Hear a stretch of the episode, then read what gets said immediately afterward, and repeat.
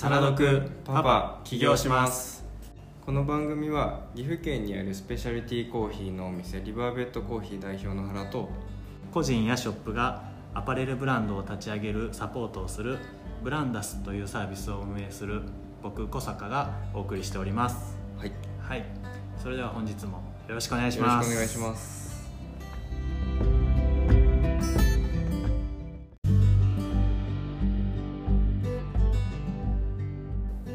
じゃあはい今日は、はい。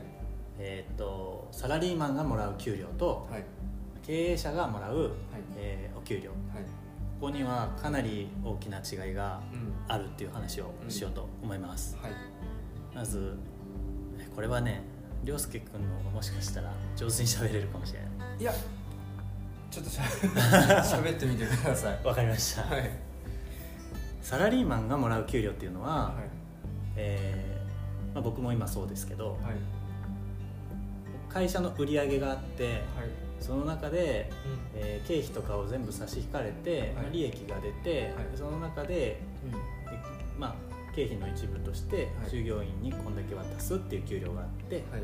でそれを僕らはもらうわけじゃないですか。はい。でもらう時にうん。住民税を引かれて、はい。えー社会保険とかを引かれてとかいろいろこう引かれて、うん。手取りは総額よりも5万とか10万とか少ない額をはい。もらうじゃないですか、そうですね。でその中ではい。30万円もらえたとして、うんうんでいろいろ引かれて20万円になっちゃいました。うん。この20万円で僕は生活しなきゃいけない。い、ははいはい。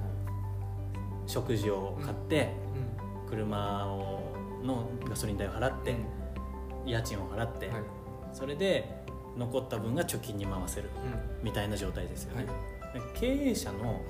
お給料は、うん。そもそもが逆なんですよね。そうですね。ああそれを言いたかったってことですね。そうそうそう、はいはいはい。逆ですね。逆だよね、うん。あの利益が出ます、はい。でこの利益の中から自分のうん。食事を払って、えーなんていうの？ガソリン代も払って、はい。え家賃も事務所にし代としてまあ引いたりとかするじゃあないですか。これグレーなんであれですよ。ああそう。の家賃じゃないですよ。家賃ね。事務所。あ事務所か、うん。事務所。あの そう事務所ね。事務所。事務所。を、まあ、引いて。はい。通常のね事務所、うん。家じゃなくてもいいんですよ、別に、うんうんうん。事務所代引いて、はい。で残った金額があって、はい。はい。それを、うん。えーお給料としてもらえますよね、でそこから、まあ、所得税は引かれますけど、うん。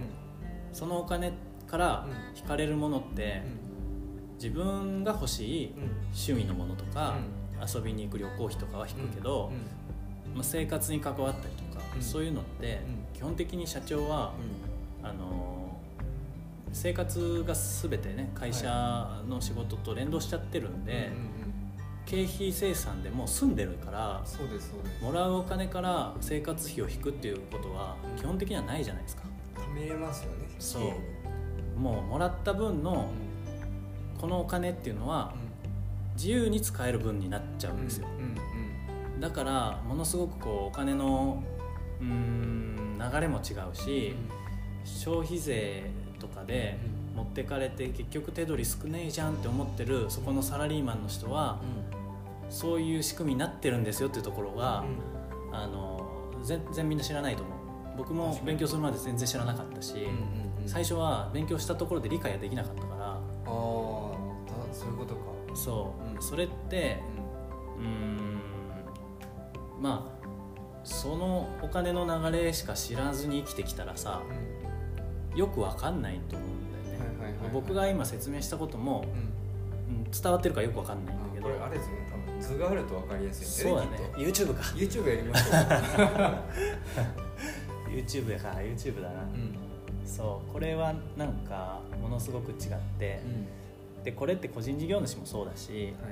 会社員あー法人の、ね、役員とか、うあの取締役もみんなそうじゃないですか、でじゃあ法人と個人事業主何が違うのって話になった時には、まあ法人は、えー年間1回しか決めれない役員報酬っていうのを決めて、その金額で毎年あ毎年じゃない毎月1年間は給料が決まっちゃう、うん個人事業主は、まあ、日銭があるというか、えー売り上げが立ったら、うん。そのお金をそのまま全部自分が使ってもいいわけだし、うんうんお給料っていうその概念じゃないから、ね。月々いくらしかもらえませんっていうのもないから、その辺がかなり大きな違いかなっていうのは思っていてうーん。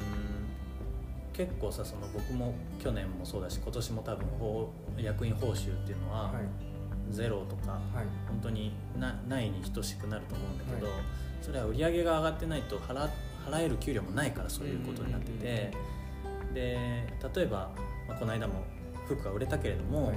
そのお金を自分で使おうと思ったらうん。個人事業主ならできるけど法人ならできなくてうん。それはなぜかというと役員報酬っていうのを1年に1回しか決めれないからそれでもうもらえないゼロって設定したからいくら売り上げが立ったとしてもうん。来期からしかうん。設定してもらうことができないまあこういうルールがあるわけですよ。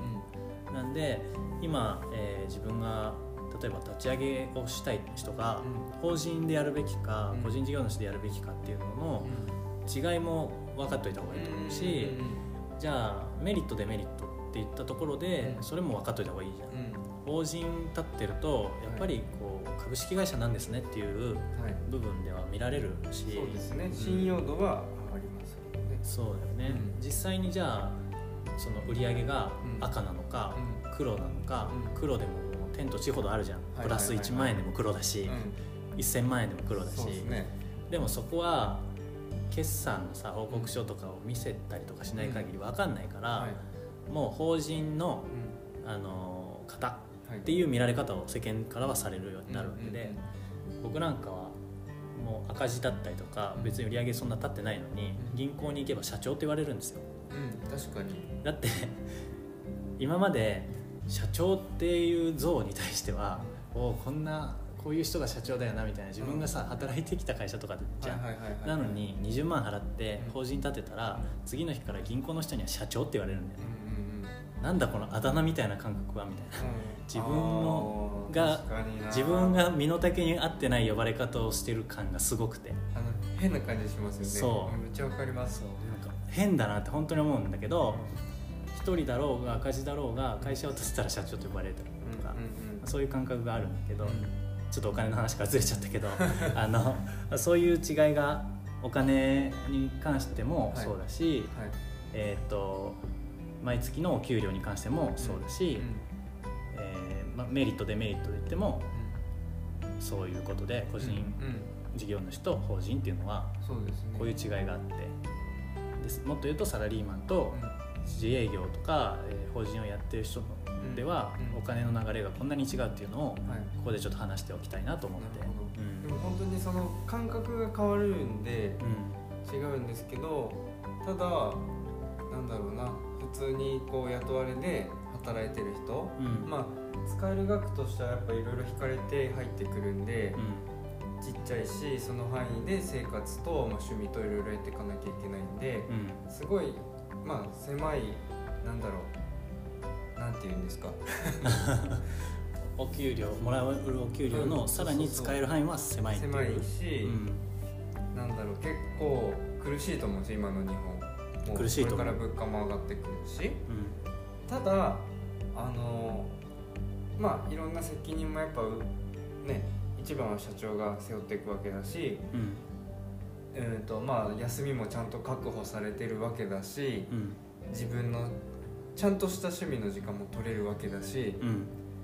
すごいいいなとは思うんですよ。でうん。っていうところでみんな、まあ、そこまで私頑張りたくないしって言ってうんやってると思うんですけどあのサラリーマンを。うん。だけどなんかそれまあ要は守られてる側なんで、うん。あのまあ、会社潰れたとしても今失業保険とかもあるしうん。ただ今の日本の会社ってそのねすんごいいいところあるかっていうとそうでもなくて やっぱり1年後潰れる可能性もあるしあのそういうのもリスクはリスク。だから、まあリスク的には、まあ、まあ国から守られているのもあると思うんですけどなんだろう社長、まあ、独立して経営者になってっていう人と別に変わんないですよね。なんか会社潰れる可能性はあるんで結局。そうだね。そう。そこで借金するかそれを背負うかみたいな話は出てくるけどどこまで自分が事業を広げるかによるし。そうそうそう。だし例えばなんか事業1個やるとむっちゃ成長できるんですよね。そう意識的にだからそれを持った上であのまあ普通にまた会社うん経営がちょっとうまくいかなくて辞めてサラリーマン戻るわってなった状態うん。なのかただずっとサラリーマンやっててあ会社潰れたって でちょっと次どうしようってなってる人、うん。全然違うと思うんですよ。そうだね。まあ潰れちゃったらうん。本当そのねどうしようってなるよね。なりますよね、うん。ただ一個なんか経験してる人ってまたまたなんかそのやりたいこともあるだろうしその経験値を持ってまあ次なんだろう探し方とか仕事の、なんか視点とかがまた違うんでうん。いいと思うんですよね。そうだね、なんか例えば40歳とか50歳とかになって起業して失敗してうん。正社員に戻りたいってなっても、なかなかもう正社員として取ってくれるところがないかもしれない、そうですね。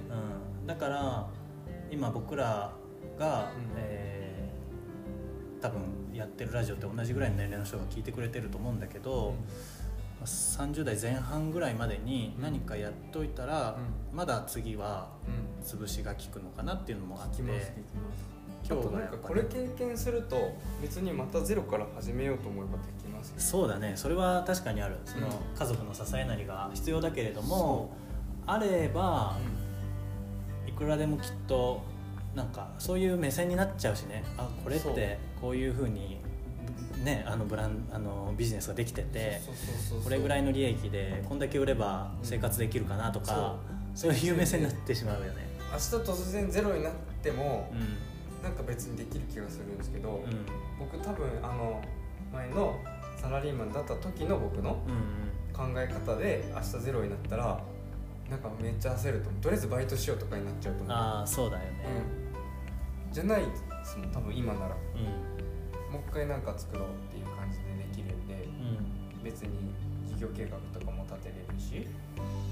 そうですね。そうだからっていう意味でやるべきかな一回はやってみるべきかなと。別にサラリーマンやりながらやってもいいしそれこそ。うんなんか、うん、みんなすごいなんか悩んでやるんですけどやってみればいいじゃん 飛び込め主義ですね。飛び込む主義。だってていうか飛び込まんとやらんすよ。あ追い詰めんと。そうだね。その環境が人間を作るよねやっぱり、うん。子供もそうだけど、うどの環境で育ったかとかんうん。その環境ですよねやっぱり。そうそうそう。だって僕あの決算とかね期日があるわけじゃないですか。うああいうのくっそめんどくさいですけど、ん。くっそめんどくさいけどまあやらんとやばいんでうん。やらなかんのでやるんですよ。で別にねやらなくていいなら多分やってないだろうし。うん。なんかなんかとりあえずもう自分追い込めっていう感じです。いやーもう嫌だな嫌ですよね。嫌だ。うんめっちゃめんどくさいですよね。そう多分もうめんどくさいことだらけですけどもこの1日何分かの10分空いたその10分を使うとか TikTok とか見るんじゃなく だってみんな TikTok 見る時間はあるんですよ。電車でインスタのストーリー見る時間はあるんですよ。うでそれをちゃんと使ってほしいです。僕それをやったんで本当に。んあー隙間時間も。うん。うん。もうすんごい潰してやったんでうんあるんですよ時間。時間ないって言ってる人はもう絶対あるんですうん。あると思います。僕は時間ないが口癖ですね。で僕僕も。やばいな。僕も。とか言いながら自分もですけど、うん。けど本当にあるんですよね。そうだね。探して、そう。30分早く起きて30分なんかできるんだよ。絶対。そうですね。絶対できるんだよ。うん。そう。なんかもうちょっとこう踏ん張るだけです。そそれを続けるっていうのはなかなか難しいんだけどがんけどその一瞬一瞬一回一回を踏ん張るだけです。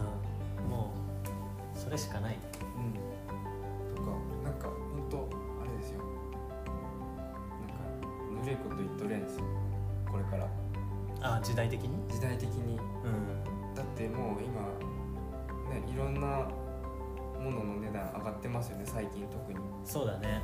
うんあのー日本のサラリーマンのさうん。給料はずっと上がらないのに物価だけが上がるっていうねインフレ悪いインフレっていうんですか？そうですそうですそうです。それが起こってるし。でこれあの本当数数年後うもっとひどいことになるんでんうん。